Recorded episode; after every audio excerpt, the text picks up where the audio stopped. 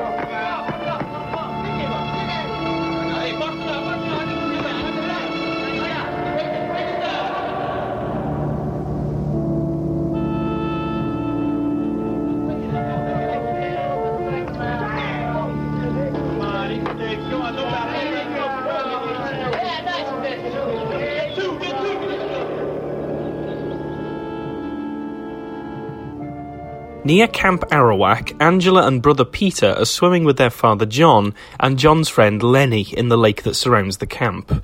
A nearby lifeguard who's heading a water skiing exercise allows his female companion to take over, and tragedy strikes when she fails to see the family, colliding into them all and instantly killing John and one of the children.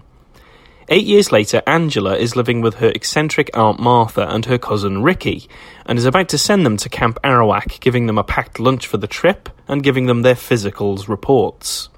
Angela appears incredibly shy and quiet, attracting the attention of Judy, the camp's most popular girl, and Meg, the counsellor for the girls. When she appears to dislike the food, head counsellor Ronnie takes her into the kitchen to see if there's anything that she wants, leaving her in the care of the paedophile chef Artie, who tries to molest her. Ricky intervenes and saves Angela, while shortly afterwards an unseen person enters the kitchen and knocks Artie off balance. Addressing the person as Kid, Artie is unable to prevent himself from falling and spilling a huge vat of boiling water on himself, scalding him near fatally. After the owner, Mel Kostic, deems it an accident, Ricky plays baseball with bullies Billy, Kenny, and Mike, but prevails over them. At a social event later on, Kenny and Mike invite Angela to a skinny dip later that night, but begin to bully her when she refuses to speak to them, leading Ricky and his friend Paul to fight the pair away from her. Paul goes over to talk to her after the fight is broken up, and Angela speaks for the first time, saying goodnight to him. Later that night, Kenny is fooling around with another girl, Leslie, whom he dunks into the water for a prank. Whilst underneath the boat, Kenny is drowned by the killer whom he recognises, with his rotten body being found in the morning by Councillor Eddie. Angela is targeted the next day by Judy and Meg when they spy her talking to Paul, kissing her later that evening, which seems to put Angela off somewhat. The next day, while the camp is out swimming, Judy confronts Paul and Angela and then gets Meg involved, who begins to attack Angela when she does not answer back. When Ronnie punishes Meg for her behaviour, Judy verbally abuses Angela, insinuating that she's queer and prepubescent, leading to Counsellor Susie defending her and slapping Judy. As Angela leaves the cabin, she's pelted with water balloons by Billy and Mike, after Kostic admonishes all involved, Billy is killed in the toilet when the killer barricades him into a cubicle and drops a large nest of hornets inside, causing him to be stung to death. Kostic begins to suspect Ricky for his violent outbursts, while Paul and Angela fool around later that night on the beach, leading Angela to flash back to her childhood when she and Pete walked in on her father in bed with his friend Lenny in a sexual tryst, and it causes her to reject Paul's advances. During a game of Capture the Flag, Angela stumbles upon Judy kissing Paul out of spite, and subsequently gets thrown into the water by Meg and Judy to further humiliate her. Later that night, Meg arranges to meet Costis for dinner and takes a shower, when the killer stabs her in the back, ripping downwards and killing her. Paul asks Angela for forgiveness and is asked to meet her at the waterfront later that night, while Eddie takes the junior aged kids to go camping. Two of them start complaining about the cold, so he takes them home via car, while Costis looks around for Meg, finding her stabbed corpse in the shower. Convinced that Ricky is the killer, Costis stomps off. After being rejected by her date Mike, Judy begins to curl her hair when the killer enters and knocks her unconscious, before smothering her with a pillow and violating her with the curling iron, killing her. Eddie returns to the camp and finds all of his kids under his charge have been hacked into pieces with a hatchet, while Costis accosts Ricky and locks him unconscious, only to encounter the real killer who fires an arrow through his throat. Ronnie calls the police after hearing from Eddie about the kids, and together with Susie, he tries to round up any of the missing children to keep them indoors. At the waterfront, Angela meets with Paul and suggests they go swimming. The police officer finds Ricky, battered and bruised but alive, while Ronnie and Susie head to the waterfront hearing a strange singing. They see Angela naked and stroking Paul's head, which rests in her lap, just as she has a flashback of Aunt Martha, who coos over her, ecstatic that now she has a little girl in the house, before referring to Angela as Peter, revealing that the real Angela died in the accident, with Peter being raised as his sister in Martha's care. Angela stands up and snarls horrifically as Ronnie and Susie are shocked to see her blood-stained, dropping Paul's severed head and sporting male genitals as the film ends. Hurry, sweeties! We don't want to be late for the bus! Goodness, no. Well, that wouldn't do at all. Richard, Angela! Oh, here you are. Look what what I did? I packed you and your cousin some goodies for the ride up to camp. Wasn't that nice of me? Hmm? Any chips?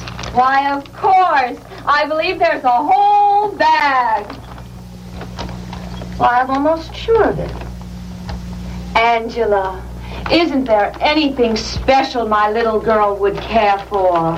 Hmm? We gotta go, Mom. It's getting late. Why, of course you do, dear. We wouldn't want them to leave without us, now would we? No? No, I'm afraid that that wouldn't do. Come, children, let's be on our way.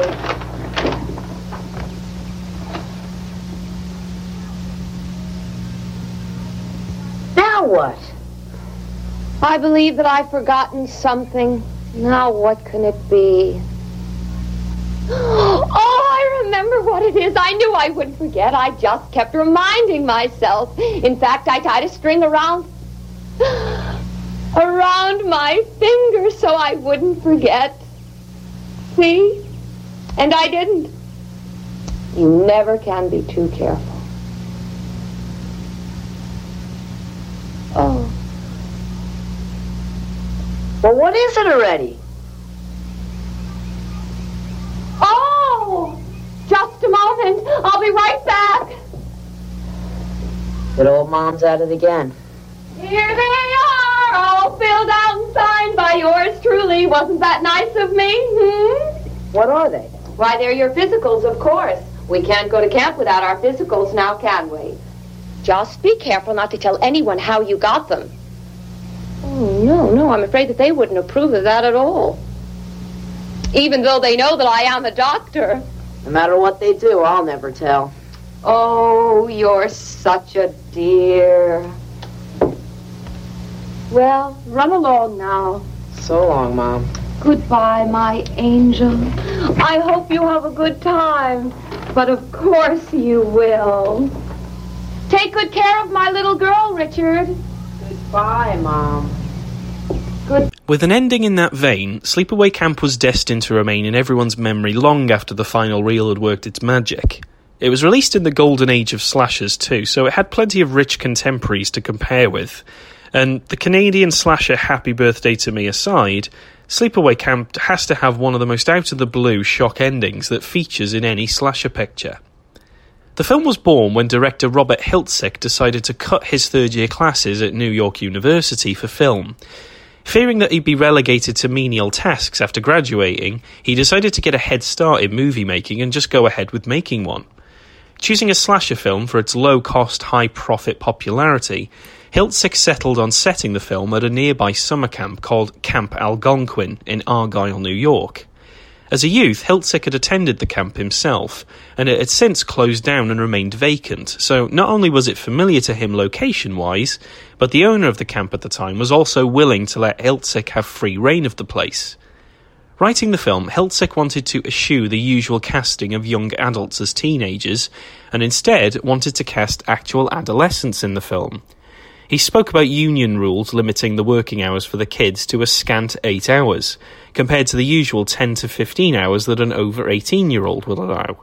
But he staunchly preferred to have real kids in the film so that the audience could react to the film much better. He also described his writing as coming up with the beginning and the end first, with a particular focus on the end so that the audience would talk about it afterwards. He explained that the psychosexual elements of the film were weaved into the main plot to then foreshadow that shocking ending, as he felt to do so otherwise would just cheat the audience. The original 90 minute draft pretty much became the finished film with little alteration, so for those fans of the film, there's not that many deleted scenes or unshot sequences that were omitted. The only exception to this was apparently a shot of the dead Judy, which was removed due to the MPAA's interference. The film started shooting in earnest, though production was notably delayed by one day, which stuck throughout. No more issues cropped up though, so the shoot was rather organised and quite collected. The outdoor scenes were the first to be shot as fall had already creeped in, with the trees about to turn their autumnal colours. So they wanted to get the summery vibe pinned down straight away. They were a little unlucky though, as some of the foliage around eventually did start turning orange, forcing the crew to begin spray painting the grass and the nearby shrubbery to keep the continuity. Of course, You know by now that the killer is Angela, but the actual actor who held the weapons and committed the atrocities was actor Jonathan Tiersten, who played Ricky, leading to a rather humorous irony when Mel Costis attacks Ricky and blames him for the murders. This was done to disguise the real killer's identity, as Tiersten had veiny arms and hair, which were decidedly unfeminine. He even wore a wig during the scenes where the killer is in the shadows, such as before Kenny's and Judy's murders. For the paedophilic chef Artie's death, the special effects crew had the actor on a fake floor with tubes running along his skin, pumping liquid gelatin through the fake blisters, giving the illusion that they were both fresh and very angry. It certainly worked, and they even went the extra mile and had genuine paramedics take him away for the subsequent scene. The death by hornet's nest, the director's favourite scene, was achieved by making a dummy of the actor and glazing the head with an extremely sugary mixture, drawing the actual bees towards it so they could writhe happily. The shocking ending, which reveals that Angela is actually male, was done with a svelte young naked man who wore a mask of actress Felissa Rose, the actress playing Angela. Originally, Felissa Rose was supposed to wear a strap on penis, but it was scrapped due to the, both the complexity and the ethics of such a scene. The actor playing Angela during this sequence is unnamed, but it was known that he had to get drunk in order to follow through with it. Interestingly, the scene also reveals that Paul has been killed by Angela, but the fake head which portrayed him was subsequently stolen from the set after the film had completed. It wasn't all sugar and rainbows, however. Actor Willy Kuskin, who played the bullied kid Mozart, was bullied for real by some of the other kid actors on set. So the actor that played Gene, Frank Trent Saladino, had to step in during these moments to tell the other children off when their pranks became hurtful. The actor playing Kenny, Johnny Dunn, also cut his hand open when he flipped over the canoe just before his death was to be filmed, leading to a swift hospital visit to remedy the situation. And of course, there was the ultimate irony. Director Hiltzik was in danger of not graduating from New York University because he'd skipped so many classes, leading to him having to show the lecturers parts of his film so that they could acknowledge that he'd learned enough to earn his degree. Sleepaway Camp, however, is also memorable for more than just its admittedly shocking ending. The whole work through and through is chock full of strange camp sexualized subtext. Angela's descent into a killer of her peers and the adults in her world stems from the trauma that she suffered from a relatively young age. Firstly, her father, who's clearly shown in her flashbacks to be a homosexual who's repressed his behaviour, at least enough to have two children with a woman. A childhood incident in which Angela and her brother Pete spy on their father engaging in sex with another man whilst appearing to be doing nothing except making them giggle, would clearly have a negative effect, just as any other child who witnesses sexual acts when they wouldn't understand. In the same flashback sequence, there's an uncomfortable depiction of the younger Pete reaching out for his older sister, in a curious but a sexually charged way, hinting that sibling on sibling sexual abuse may have also occurred. Of course, we now know that Pete is the one who in fact grows up to be Angela, after the real Angela is tragically killed in a boating accident. This is now forced upon him by the clearly deranged Aunt Martha, who desires a little girl so much that she simply won't accept that Pete for the boy he is, and forces him to live as a girl. With so much sexuality, gender subversions, and life changes occurring within a year or two, it's really no wonder that Angela grows up to express her frustration and anger as externalized violent murder. This extends to the displays of sexuality and gender norms around her. Most of her victims represent a niche level of either sexuality or gender stereotypes. Her first victim, Artie, is clearly a paedophile, though disturbingly his colleagues seem not only to be aware of it, but they just actively dismiss it with a chuckle. His predatory actions against Angela especially lead to his hopefully fatal demise with a scalding hot pan of water. Kenny is killed next, who invites Angela to the lake later that night, only to begin bullying her when she refuses to accept or engage with him. Kenny later has another girl, Leslie, brought along successfully, only to have him dunk her into the lake as a practical joke, with all of his male friends watching and egging him on, in a kind of chauvinistic affirmation ritual of some kind. Angela disposes of him quite aptly. Billy, too, is killed in a similar sense, due to his machismo idea of pelting her with water balloons to gain the approval of his male friends. Angela's rage at him, though, could also be explained by the fact that she's just been accused of being prepubescent and a queer by Judy when she's questioned about why she does not shower with the other girls. Of course, now we know that's for obvious reasons. Meg is killed for not only bullying Angela mercilessly, but for her sexual intentions towards the old man Costis. I believe the term is gerontophilia, but Meg clearly characterises her sexuality with a degree of guilty pleasure, as she does not even inform her top crony Judy of who she's going to be dating. The deliciously apt way in which he's killed, being stabbed in the back, is also indicative of teenage girl behaviour with each other, though this does tend to happen only metaphorically, of course. Judy arguably gets the worst death, as hers is specifically sexualised. Being rather flirty and seemingly promiscuous, Judy represents the complete opposite of Angela. While Angela is sweet, quiet, and meek about her appearance, Judy is caustic, extroverted, and completely flaunting her sexualized appearance, being both brash and confident as a result. It's rather mean spirited, though entertainingly so, when her death involves sexual penetration with a white hot curling iron. The act is not explicitly shown, but I think in this example it's way more effective because of it. The sound design of this particular death is quite stellar, as we hear Judy's muffled but hurtfully intense screams as her sexualized exterior is kind of spitefully used against her in a murderous act with highly sexual overtones. Costis is killed because of his equal irresponsibility in both fraternising with a young lady and assaulting a child, the unfortunate Ricky.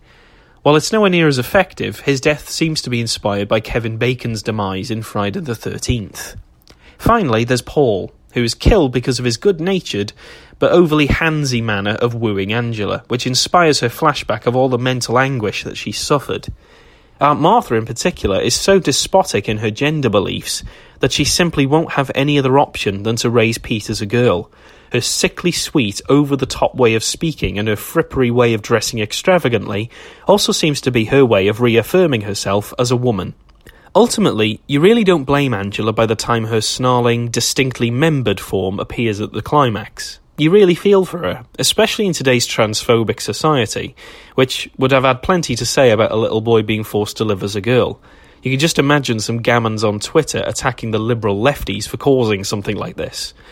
Fortunately, I'm convinced that the film is not transphobic, heterophobic, or homophobic.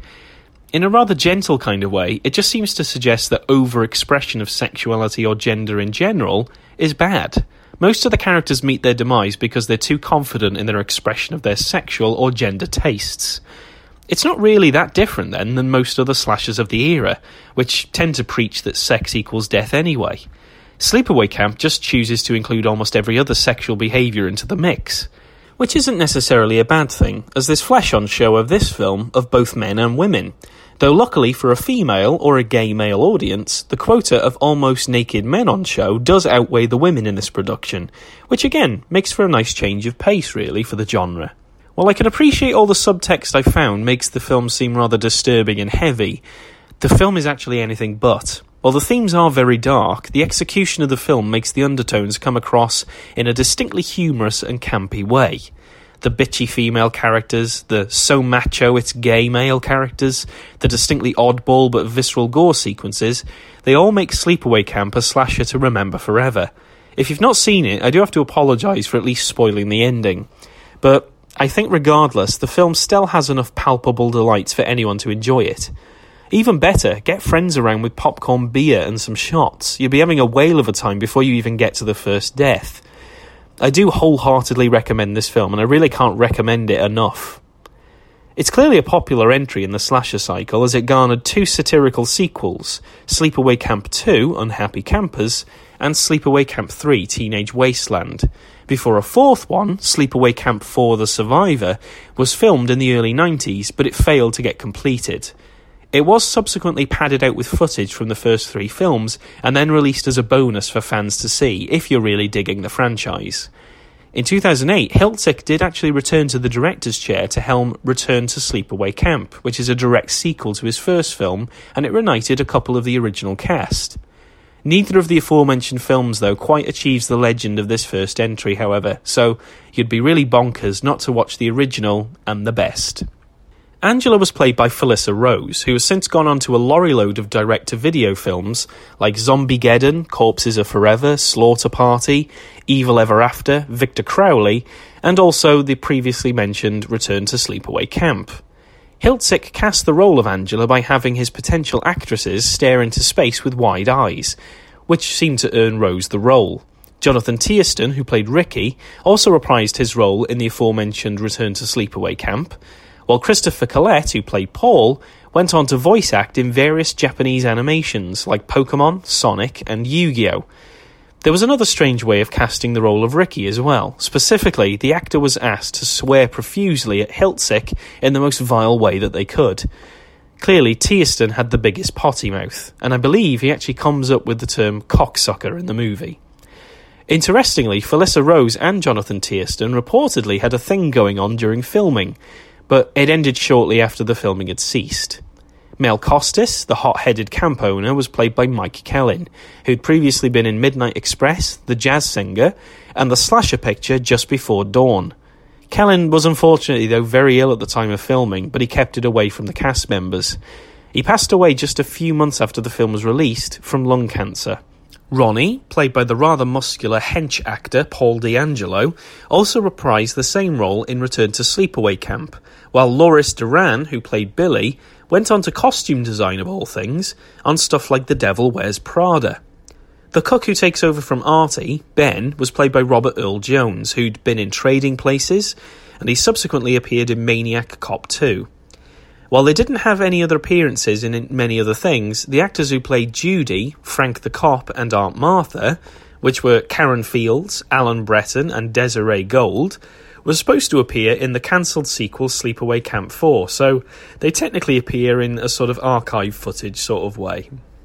Unfortunately, director Robert Hiltzik's career was rather synonymous with Sleepaway Camp, despite him having larger aspirations, with him returning to write Sleepaway Camp 2, 3, and the cancelled Sleepaway Camp 4, as well as the new Return to Sleepaway Camp, which he also directed. Producer Jerry Silva also reappeared for the first two sequels, while other producer Michele Tatosian returned exclusively for Return to Sleepaway Camp. The music was done by composer Edward Bilous, who worked later on The Naked Man, Mickey Blue Eyes, and 2001's Wendigo. Benjamin Davis, the cinematographer, later worked on the rape and revenge film Sudden Death, while editor Ron Kalish was mostly a sound editor who'd worked on the video nasty The Killing Hour and the original A Nightmare on Elm Street. The film's special effects were done by Ed French, who'd worked on Video Nasty Nightmares in a Damaged Brain, Amityville 2 The Possession, Exterminator 2, The Stuff, Blood Rage, Vampire's Kiss, Terminator 2 Judgment Day, Star Trek 6, and Hellraiser 4. He was assisted by Ed Fountain, who also worked on Creepshow 1 and 2. Finally, the assistant director, Richard Fury, had also worked on Friday the 13th Part 2 in the same capacity, and on the original Friday the 13th as a still photographer. The film became a surprise hit at the box office, presumably due to the word of mouth generated from the unforgettable ending sequence, and it went on to earn almost 30 times its shooting budget. It's a real shame then, really, that the UK missed out on Sleepaway Camp. At the cinema, where it made no appearance, and even during the Nasty Scare, the film was just absent from the pre cert catalogue of VHS titles. The UK's first hint of the film was in 1986, when the furore was all but over, on a VHS that was certified 18 after 57 seconds of cuts, so it fell victim to the heavily censored era after the video nasty panic was quelled. These edits were to the scene of Artie scolding, the scene of Meg's dead body being found by Mel, and a reduction of the climactic scene where a bloodied Angela is revealed to have male parts. This cut version remained on the market until 2004, when all the cuts were waived for the uncut Anchor Bay DVD. This is the most recent version, as the film's not been released on Blu ray yet, so it is just right for plucking, really. I do believe, however, that the rights for the first Sleepaway Camp are notoriously difficult to fathom right now, so unfortunately, it's not something that's going to materialise overnight. For anyone interested, though, the first two sequels have been released by 88 Films on Blu ray, so do check them out if you're into it. So that was Sleepaway Camp. Let's head straight into our next one April Fool's Day.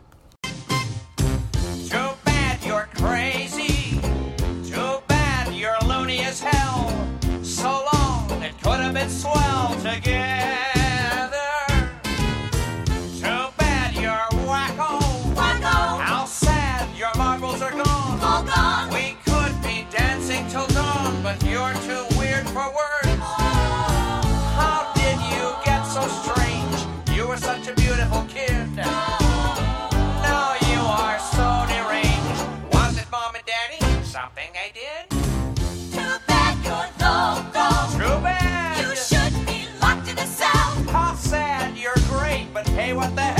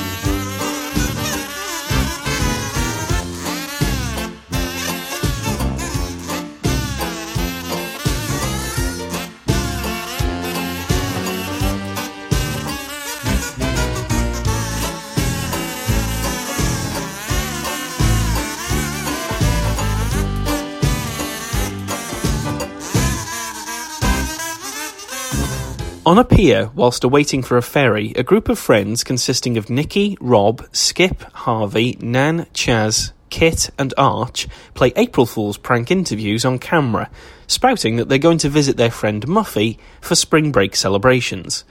Muffy, meanwhile, is preparing for their arrival when she comes across a small jack in the box, making her remember when she was giving it on a birthday of hers, where it scared her. As the ferry arrives, the group get on and head to the island, with the group's pranks becoming more and more intense, such as a fake stabbing. Real injury occurs, though, when the boat hand Buck, who dove into the water to save the stab victim, has his head partially crushed when the boat de- nears the mooring dock. Arriving at Muffy's mansion, Nikki, Kit, and Muffy gossip about their sexual endeavours, whilst the boys Arch and Chaz fool around in the garden. Later that night, whoopee cushions and fake chair legs cause more mayhem at the dinner table, but Muffy then makes a serious toast to their friendship, only for the glasses to be rigged to spill wine. As the guests retire to their rooms, they find continual evidence of pranks and dodgy stuff, like heroin paraphernalia, rigged faucets, peeping portraits, and the sound of a crying baby playing. While most of the guests end up shacked up together, with the exception of Arch, Skip wanders outside drunk due to feeling guilty about Buck's accident, only to be suddenly grabbed by someone when he wanders into the boathouse. The next day, Kit and Rob end up smooching in the same boathouse, where Kit notices Skip's rotten body underneath the floorboards. While searching, Arch falls into a trap and is hoisted upside down while a snake gets dangerously near. A person arrives and kicks the snake away, but attacks Arch as he hangs helplessly, while Nan runs away, upset at the crying baby prank that Muffy had played on her. Kit decides to call the police, only for Rob to find that the phone is out of action. When Kit finds that there's no water, Harvey and Nikki leave to draw water from the nearby well. Nikki descends, but slips and falls into the liquid, finding Arch's and Skip's severed heads floating inside, as well as Nan with her throat slit.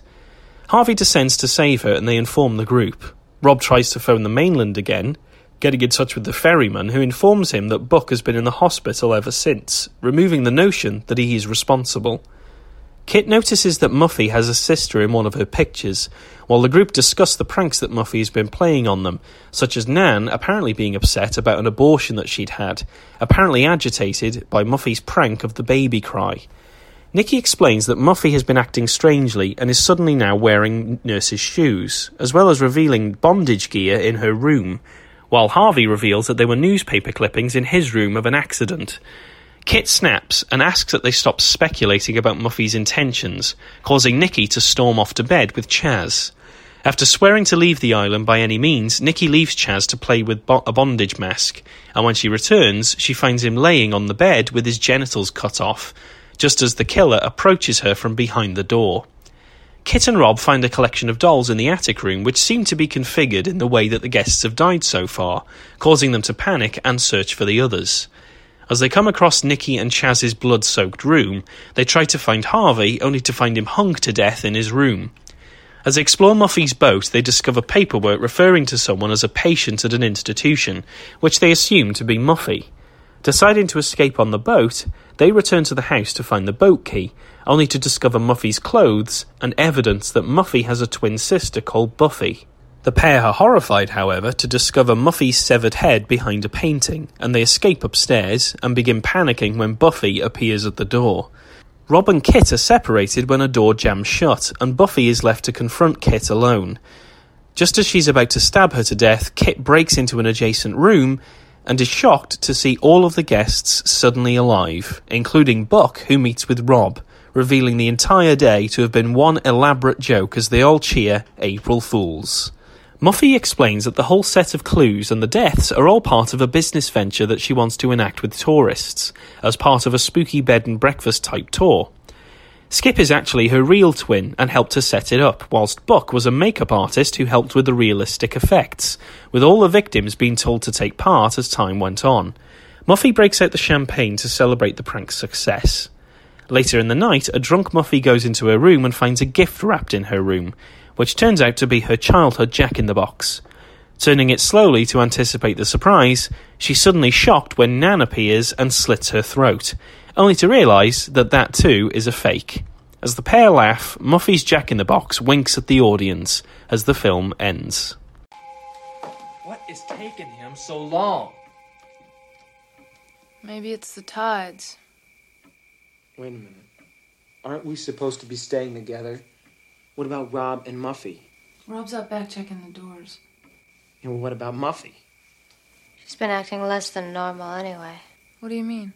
You've been all day and you haven't noticed? Well, who isn't? Those nurse's shoes. What nurse's shoes? The Clawdobber she's been walking around in today. I mean, crepe soles. Uh, she, she was arguing with Nan in the hall before you and Rob came back alone from the woods about something Nan found in her room. Something, What? something about an abortion. I found something in my room, too. Only I don't think it was intended for me. Oh, really? oh, fuck you, Chaz. What did you find? I didn't find anything. Uh huh. And we're just supposed to believe that, right? That's right. I spent the night with Nikki. Harv, what about you?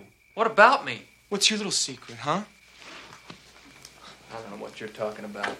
Oh, come on, Sporto. I came into your room last night.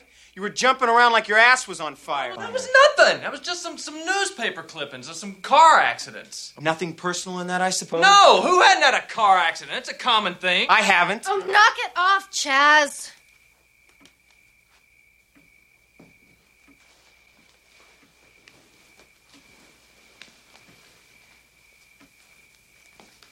See, what I want to know is how did Muffy find out about this stuff and why. Stop it! Just stop it, you guys! What's wrong with us? What happened to our talk about friendship and undying loyalty? Do you know what we're saying? We're actually sitting here discussing the possibility that Muffy, a very good friend of all of ours, has invited us all here this weekend to.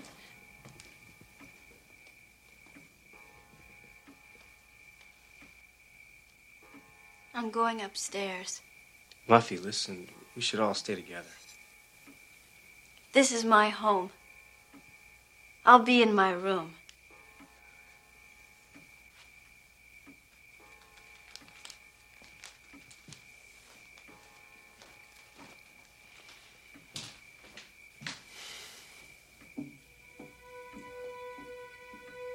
She does have a point there. We're all starting to get on each other's nerves. As long as long as we all just stay within shouting distance of each other. Are you coming?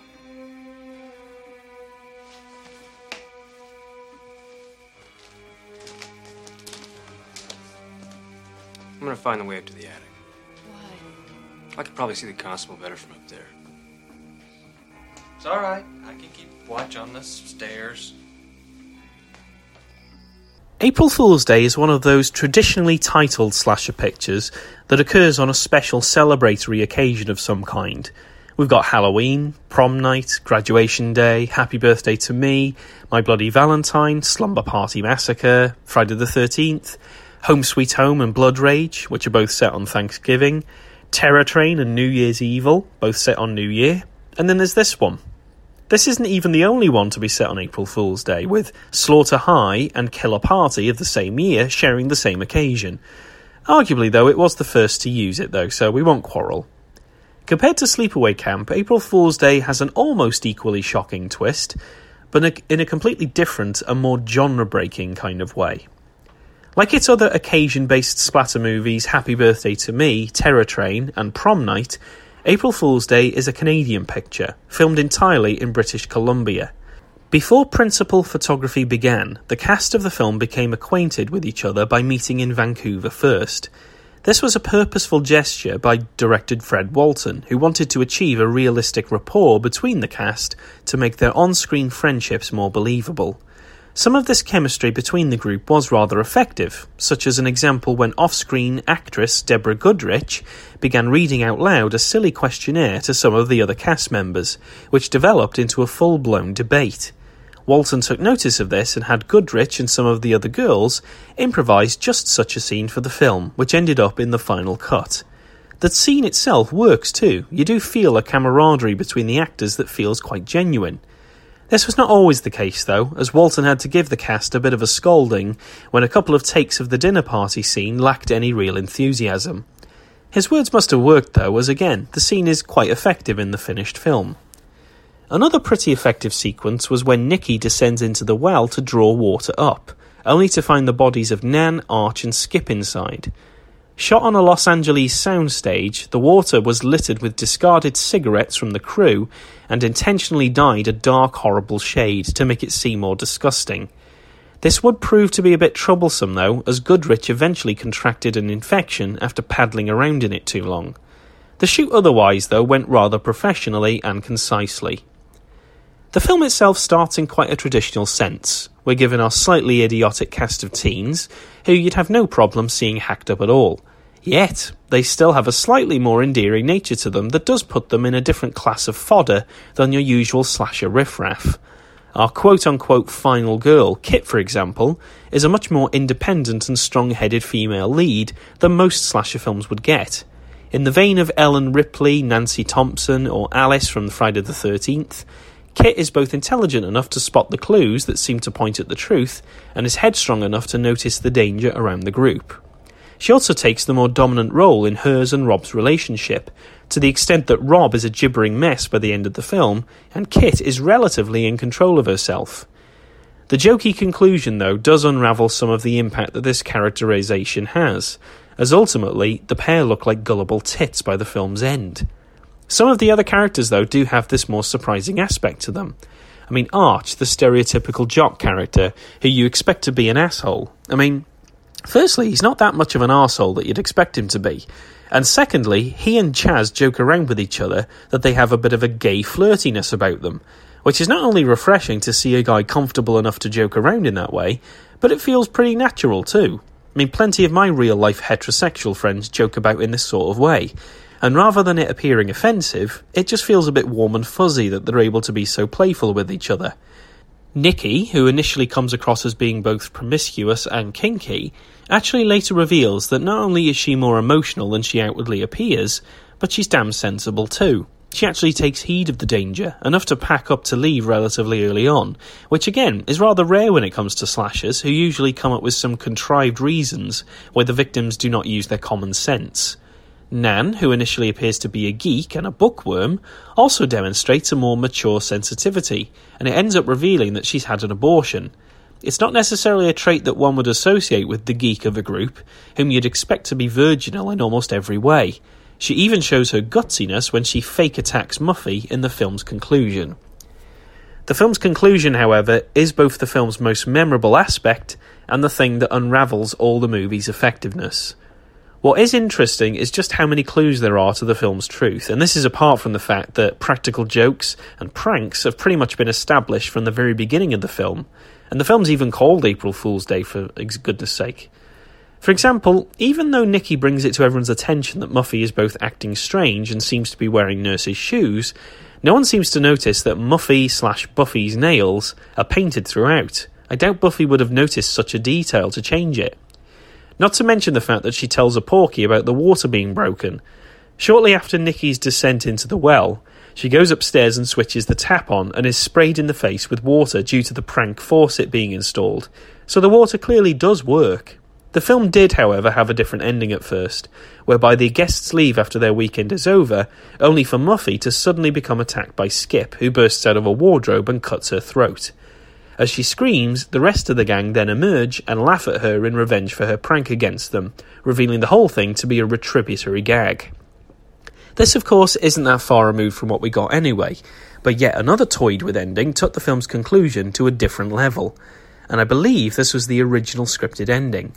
All of the guests take their leave except for Kit, Rob, Chaz, and Nikki, who decide to get their own back on Muffy for the stunt that she pulled on them.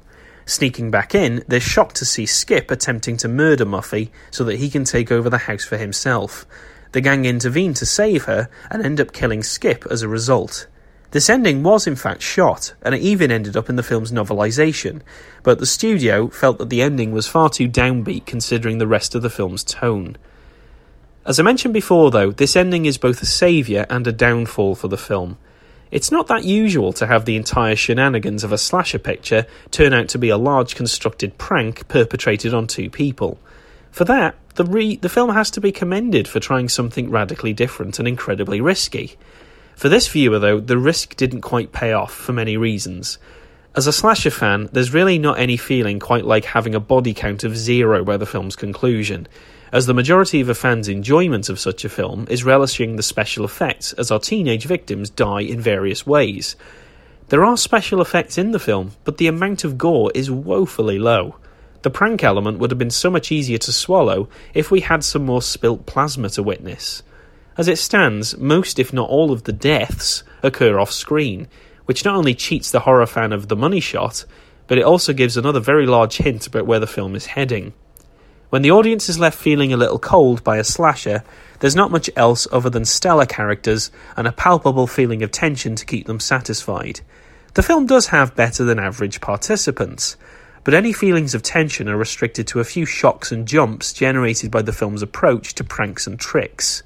The whole plot point of the whole thing being a prank as well, it just doesn't quite gel.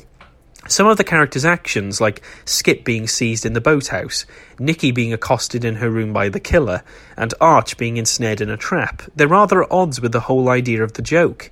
For a trick or a joke to be successful, it really needs only one major thing an audience. No one is around to see these events as the seemingly threatening things that they are, so why are these characters acting this way? The only conceivable notion is that we are the, that audience. These scenes are breaking the fourth wall, in essence, which is only affirmed by the final scene, in which Muffy's Jack in the Box wince at the screen. It does have the unfortunate connotation, though, of making the audience feel stupid, like you've fallen for the gag. Which we have, really, no doubt about it, but rather than fostering us to just laugh at this, it leaves a bit of a sore point with you. You feel like the film was a bit wasteful of your time, a bit like when Dallas wrote off an entire season as a dream sequence. By the time the end arrives, you also care little for Nan's prank on Muffy, as even a drunken fool like her would know that her throat isn't actually being cut. And so do we. The joke's been done, and we already feel dumb enough. Having said all of this, I didn't hate the film, believe me. It's a competent job, it has more interesting characters than flat ones, and it genuinely tries a different tactic than the usual well trodden path of slashers from the Golden Age. Some of its elements work brilliantly, but others let it down, leaving it a fairly middling slasher effort. You could do so much worse, but you could admittedly do better as well. I enjoyed it enough that I'll probably revisit it in future, so I'd say give it a watch at least to add a notch to your belt and to experience something a little different in slasher territory. Muffy was played by Deborah Foreman, who'd later appear in Waxwork and Lobster Man from Mars. Reportedly, she auditioned quite early for the part, but Walton was ambivalent about whether she suited the role. Whilst still considering multiple other choices, she eventually persuaded them to give her a second audition, and this time she impressed them significantly enough to gain the role. Final Girl Kit was played by Amy Steel, who played another famous Final Girl in Friday the 13th Part 2, where she played a fan favourite, Ginny. She also appeared in the TV movie remake of Whatever Happened to Baby Jane. Arch was played by someone very recognisable indeed, Thomas F. Wilson, who's famous for playing antagonist Biff slash Griff slash Mad Dog Tannen in the Back to the Future trilogy. Nikki was played by Deborah Goodrich, who went on to Survival Game and the Alien Nation TV series, whilst Clayton Rohner, who played Chaz, went on to Nightwish, The Relic, an episode of The X Files, and the recent Tom Six film, The Human Centipede 3 Final Sequence. The eye candy boyfriend of Kit, Rob, was played by Ken Olandt, who was in the cult horror Leprechaun. And Muffy's cousin, soon to be revealed brother Skip, was played by Griffin O'Neal, who later appeared in The Wraith and Assault of the Killer Bimbos. Rather alarmingly close to the events of this film, later that year O'Neal would become embroiled in the tragic death of Francis Ford Coppola's son Giancarlo, when O'Neal unwittingly caused a boat accident whilst under the influence of drugs. A tow line between the two boats went unnoticed by O'Neal, causing Coppola to be struck and killed when the boat passed between them, leading to O'Neal being charged with manslaughter. He eventually pleaded to a lesser charge of negligently operating a vehicle and was given 18 months of probation and a $200 fine. Rather foolishly, though, he ended up in jail anyway when he refused to do the required community service. The awkward Harvey was played by Jay Baker, who was actually found last minute by producer Frank Mancuso Jr. This ended up working to the film's benefit, really, as Harvey was more of an outsider character, and his later hiring led to Baker missing the meet and greet the cast were having in Vancouver. The ferryman was played by Lloyd Berry, who made appearances in Jumanji, Scary Movie, and Alien vs. Predator Requiem, whilst Tom Heaton, who played the small role of the police officer slash uncle character, had also appeared in The Fly 2, Stephen King's It, Omen 4 The Awakening, Shanghai Noon, Killer Bees, and Slither. The director Fred Walton had another well regarded horror film under his belt, the creepy When a Stranger Calls, we'll, which we'll be covering later on next year. He followed that one up with When a Stranger Calls Back in the early 90s, but he did make other horror pictures too, like The Rosary Murders, for example. Writer Danilo Bach had his debut on this film, and he subsequently became known for his work on the Beverly Hills Cop series. Producer Frank Mancuso Jr. is rather famous for his major contributions to the Friday the 13th franchise, as well as the Species film series. The music was done by Charles Bernstein, who worked on the Section 3 video nasty Pigs, Are You in the House Alone, the original Nightmare on Elm Street, and more recently, Sharktopus vs. Whale Wolf. The editor on the picture was Bruce Green, who'd had some high profile projects like two Indiana Jones films, Raiders of the Lost Ark and the Temple of Doom, Friday the 13th, Part 5 and 6, Cool Runnings, Phenomenon, Home Alone 3, Big Momma's House, and Runaway Bride. Like I seem to find in most of these horror films, despite having, in my opinion, minimal gore, the special effects were done by a large team, namely Real FX Limited employees. One of these was Martin Becker, who'd worked on Star Trek II The Wrath of Khan, Friday the 13th Parts 3 to 8, Mac and Me, Nightmare on Elm Street 4 and 6, and Suburban Commando. Likewise, there was Jim Gill, who worked on Friday the 13th Parts 6 and 8, Suburban Commando, Problem Child 3, and the magical slasher film The Lamp. Another, Betty Kaufman, who worked on Friday the 13th Parts 6 and 8, Suburban Commando, and The Lamp. But arguably the most prolific one was Christopher Swift, who went on to work on Friday the 13th Part 6, The Lamp, Child's Play, Terminator 2 Judgment Day, Batman Returns, Jurassic Park, The Relic, Galaxy Quest, Artificial Intelligence, Charlotte's Web, Iron Man 1 and 3, Life of Pi, Avatar, Pacific Rim, Captain America the Winter Soldier, and most recently 2016's live action Jungle Book. It was released in US cinemas and had an opening weekend earning of around $3.4 million on a $5 million budget. Throughout its run, though, it did accrue 12.9 million, so it earned its budget back and then some. So it was at least commercially successful. It was released uncut in UK cinemas in 1986, and it received a subsequent uncut release from CIC on VHS later the same year. The Nasty Saga, though, had already ended, so it couldn't have been flagged up, and the film is so mild in terms of violent content, it really would have taken a miracle to get noticed and or offended by. The film was eventually downgraded to a 15 certificate in 2002, which shows just how inoffensive this film really is. Having said that, apparently the Swedish VHS release from 1987 was reportedly cut to ribbons, omitting any shots of blood, dead bodies, or threats, pretty much rendering the film illogical and inexplicable. I don't know how that came about, but for all you VHS collectors out there, I'd love to hear back from anyone who actually has a censored print of this film, just for the sheer giggles.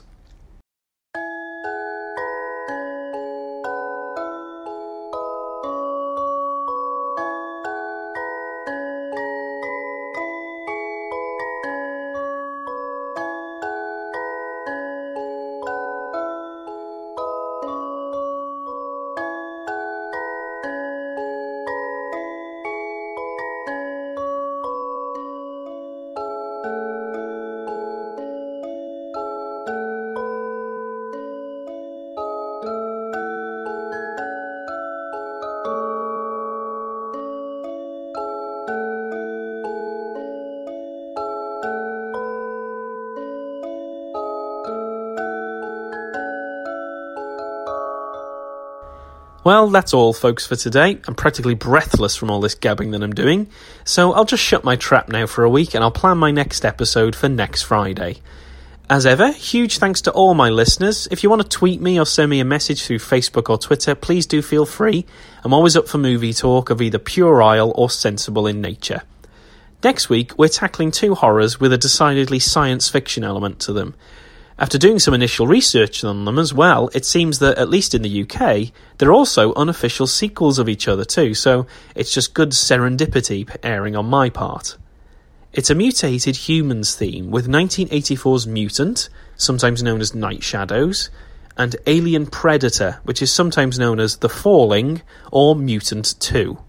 Join us next week for those, but until then, have a cracking weekend and I'll speak to you all soon. Auf Wiedersehen!